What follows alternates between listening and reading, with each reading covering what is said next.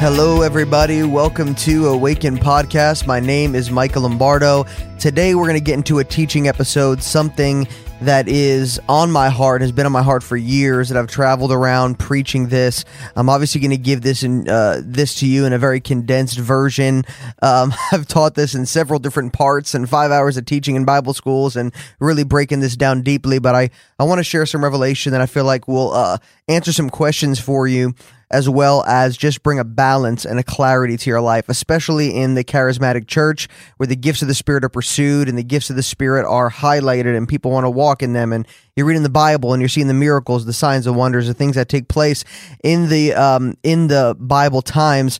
People want to see these things now, and we do see it happen periodically. We see it all around the world and in the U.S. in certain pockets where miracles and things are taking place. But people want to operate in the same thing as the apostles and the prophets of old, and they and we're really our heart is crying out for consistency and being able to see the tangible power of God in our everyday lives. And so I feel like this is very very important for us to get a proper theology because over the years we have had, um, I feel like legalism and religion has really doused the flame here and really paralyzed us from operating in the fullness of the Holy Spirit. So I want to talk to you about the fullness of the Holy Spirit today and the two sided coin here. And I'm going to break that down. But for the new listeners on the on the podcast today. Thank you so much for tuning in. There's a new show every Monday through Thursday. I speak to spirit filled leaders all over the world that um, author incredible books that are doing you know amazing exploits around the world that have a powerful prophetic message for this time. And this is a show's called awaken podcast. Awake awake o sleeper rise from the dead and christ will shine on you. That's ephesians 5.14 that was a message to the church that our hearts would be awakened that the hearts of believers would be awakened to the fullness of jesus that we might shine in this generation and truly be a city set on a hill truly be light in the world salt in the earth and so i want to you know, and we, you know, so I have interview shows every single week as well as uh, periodically teaching shows where I break into the Word of God and highlight some things that I believe is very relevant and important.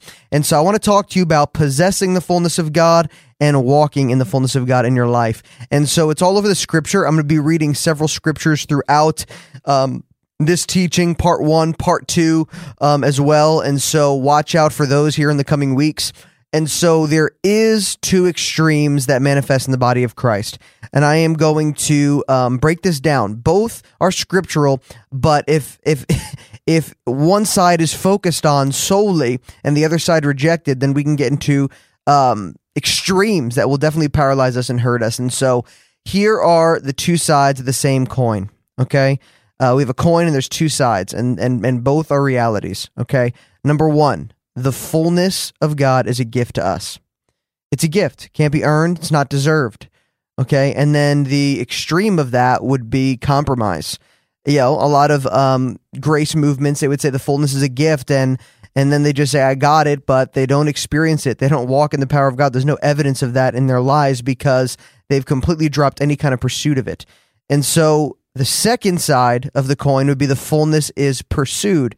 And the ditch of you know, the the extreme or the ditch, you know, would be legalism. I have to pursue this thing. I have to earn this thing. I have to do this so I can get that. I have to act like this, pray this much, speak in tongues this much. I have to, you know, you know, evangelize this much, X, Y, Z, and then I will earn it. It will be like a badge. This is something that, and essentially, it's something that you manufacture in your own flesh. And I feel like there are many camps that kind of you know, get into these different extremes, but it's imperative that we learn the balance of possessing the fullness of God, knowing that we have the fullness of God as a gift because of Jesus Christ and what he's done for us. And also there is a measure of pursuit and walking this thing out, fleshing out the fullness of God in our lives. You know, when I first got saved, I uh, dramatically encountered the presence of God, like many of you know. And then God healed me, you know, in my physical body. He healed my brain. He healed my body. Um, he, you know, and many of you guys know my story, but um, not only that, but emotionally, you know, hurts, you know, um, shame, guilt, things that I were holding on to from past lifestyles. And God began to restore me through and through. He cares about us not only spiritually, but physically, emotionally. He cares about the abundance or lack of abundance in our life. He wants us to live in fullness and to be a blessing to those around us. And so there is a full salvation aspect here where it's not just about going to heaven, but it's about experiencing life and life abundantly now.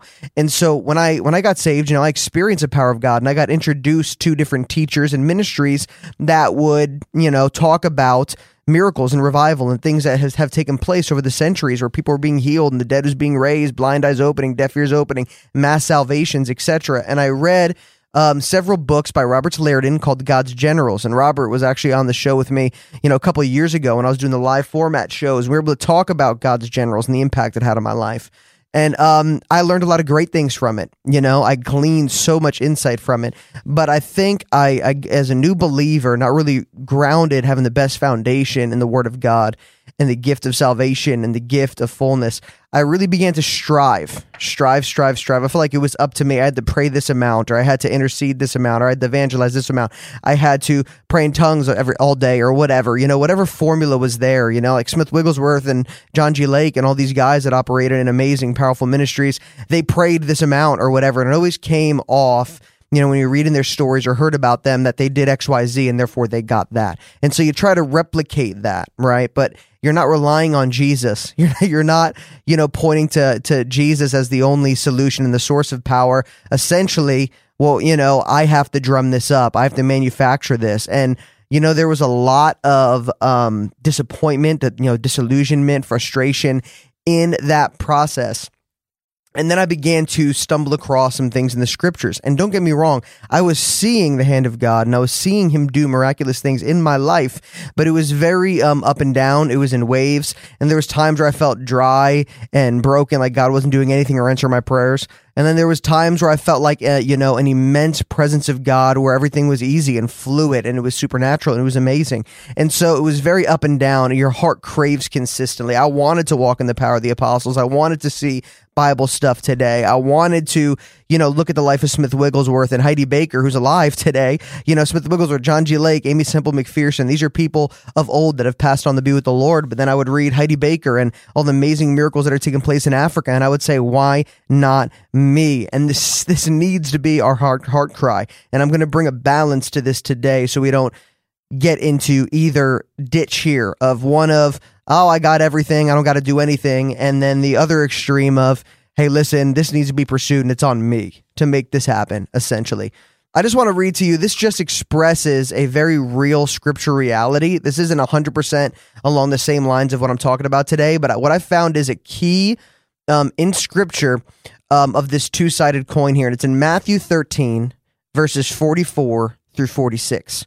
All right, and I'm gonna I'm gonna read it to you. This this verse here. This is Jesus, and it's a parable. Okay, but he shares both sides of the same coin, and it goes like this: The kingdom of heaven is like a treasure hidden in a field, which a man found and hid again, and from joy over it he goes out and he sells all that he has and he buys the field.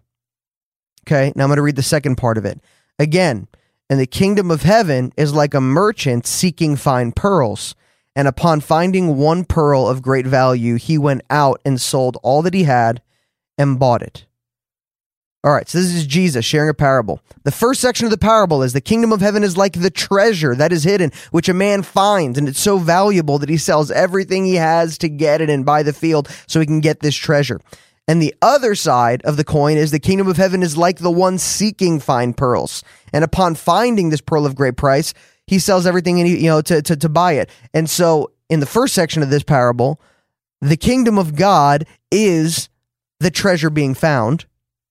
And in the second part of the parable, the kingdom of heaven is like the merchant trying to find the pearls and the treasure. And so the kingdom of God is sought and the kingdom of God seeks. Just like Jesus seeks us. We are the pearl of great price that he seeks and he finds us. We are of great value and he leaves everything behind. He gives it all just to have us. The cross, the finished work of God, where it talks about in scriptures. But then also we seek Jesus. When we stumble upon him and we find out what a reward he is, how amazing he is, that he's real and that he's everything that the Bible says he is, we, we will literally say, I'll go anywhere, I'll do anything just so I can operate in this and I could walk in this and I could know him more than anything else. Okay. And so the same parable expresses, you know, a very similar reality, but the kingdom of heaven is sought and it also seeks. And so this is the same thing. Hey, the fullness of God is a gift that's given to us, but we also pursue the see the fullness of God manifest in our everyday lives. I'm going to read you some fullness scriptures in the Bible that really have grounded me over the years. Uh, John 1:16 says this: "We've received His fullness. That's Jesus we've received his fullness and grace upon grace. All right, now John 3 34 says that Jesus gives his spirit without measure. So he's not measuring out his spirit. He's not giving you a little bit here, a little bit there, a lot there, a little bit here. He gives us his spirit without measure. Not a little bit of Holy Spirit, a lot later, etc. Colossians 2 9 says this that the fullness of deity dwells and dwelt in Jesus Christ. Okay. Now, that doesn't exactly say where you know what I'm what I'm trying at this you know for for it to say, but it pretty much says this, and we could ride down this theological thread here. But the fullness of deity dwells in Christ. Where does Christ dwell? In us, according to the scripture. So the, the fullness lived in Christ, and Christ lives in us. We now have the fullness of God. We're not lacking a thing. All right, and so Ephesians 1 3 says we're blessed with every spiritual blessing in the heavenly places. Very straightforward. We're not lacking a thing. We have every spiritual blessing in Christ Jesus, and we're seated with Christ in the heavenly places. So all these different scriptures, right? The last scripture I want to read to you, and there's many, many, many more scriptures that highlight this truth. But the next the next scripture I'm going to read to you is 2 Peter 1 3. And it says that we've received, that's believers, we've received everything that pertains to life and godliness. Everything that we need in this life to succeed, to thrive, to be victorious. All the fruits of the Spirit peace, patience, kindness, goodness, gentleness, faithfulness all these different fruits. We have everything we need to live out the perfect will of God and to overcome and live our best life now. We have it in Jesus Christ. Okay. And when I was in Mozambique, I think I shared this story on one of my other pod, uh, one, one, you know, one of my other shows, and I was interviewing a guest but this became very very real to me. I was in Mozambique and we were going to go and drive about eight hours into the bush to preach a go- you know preach uh, the gospel in in a, in a Muslim territory. And um and I remember it was rough. The you know the the truck showed up two hours late. It's 12 noon, 100 degrees outside. I had an apple in my pocket just in case I got hungry. Hardly had lunch. There was kids all around me that were hungry. You know, there was, you know, they, a lot of them don't have mothers or fathers or they're so poor that, that they don't have any food. And they were digging in my pocket trying to get my apple and I'm thinking like, man, I might be hungry in 6 hours, you know what I mean? I might need this and I remember just being frustrated, just very very frustrated. And um and I remember I prayed, "Lord, give me patience." And I, I felt a check in my spirit from from from the Holy Spirit and he said, "Son, does Jesus have all the patience in the world?" I was like, "Absolutely. Jesus is the most patient person, I'm assuming." Right? Of course he is. And and he was like, "Well, Jesus lives inside of you. That means you have all the patience that you need in this current moment." And so instead of praying, "Lord, give me patience," I said, "All right, well, I received that, Lord." And I just said, "Okay, I thank you." I started to mutter under my breath. I didn't declare or yell or shout, but I began to mutter under my breath, "I've got all the patience I need. I have all the patience of Christ. I have all the patience that I need." And I don't know how many times I said it, maybe 10, 15 times under my breath, muttering these things to myself. But as I did, I just began to feel the presence of God, the peace of God, and my whole atmosphere, my whole attitude uh, shifted where I went from like frustration, upset with everything around me to like color all around me, just happiness, just gratefulness for the situation. I gave one of the kids the apple. I didn't even care anymore at that point. And it was just like, but the Lord shifted my perspective and I began by faith grabbed onto a truth and it began to manifest. It was always there. The patience of God was always in the inside of me, but I wasn't acknowledging it and I wasn't I wasn't experiencing it. But then I began to say, instead of praying from a place of lack, I play I prayed from a place of faith in the abundance of God and, and everything that I have in Him. And so, you know, there is a lie of lack, and it's attached like this orphan mentality in the body of Christ. And I'm gonna read to you Genesis 3 5, kind of where it all started. All right, and this is Adam and Eve in the garden. And the serpent said to the woman, Eve, For God knows that when you eat of the fruit of the tree, your eyes will be opened and you will be like God. We know that the word of God you know, uh, uh, before this verse, it says that God made Adam and Eve in his image and in his likeness. So they already were like God. Now the devil's trying to convince Eve that if she does this one thing, then she'll be like God. Wrong. She already was like God. She didn't have to do a thing to become like God. She already was like God. So to this day, the same thing is happening in the body of Christ. This lie of lack. If you do this, then you will be like God. If you do this, then you will be righteous. If you do this, then you will have the fullness of the Spirit. If you do this, it is a lie and it keeps us in bondage. It's deception. The, the, you know, the devil's strategy is to deceive us into thinking that we aren't complete enough and that we need to do something to become more complete. Not true. And our life in Christ is not a journey of becoming something that we're not, but it's a journey of discovering who we truly are. We're daily discovering all that Jesus made us to be and all the blessings that are ours, everything that is ours in Christ. And, you know, I don't want this podcast to go too long, but I, I as I began to as I began to believe this and truly get grounded in it, and it wasn't overnight. It didn't happen overnight. But as I began to meditate upon this, and this became the reality that has that had more power in my mind, more focus in my mind, then I began to see more and more miracles as I traveled the world preaching the gospel. I was in the Philippines and we saw a leper cleanse. I saw a, p- a paralyzed person walk for the first time. We saw tons and tons of people get saved. It was easier to get words of knowledge and operate in the gifts of the Spirit.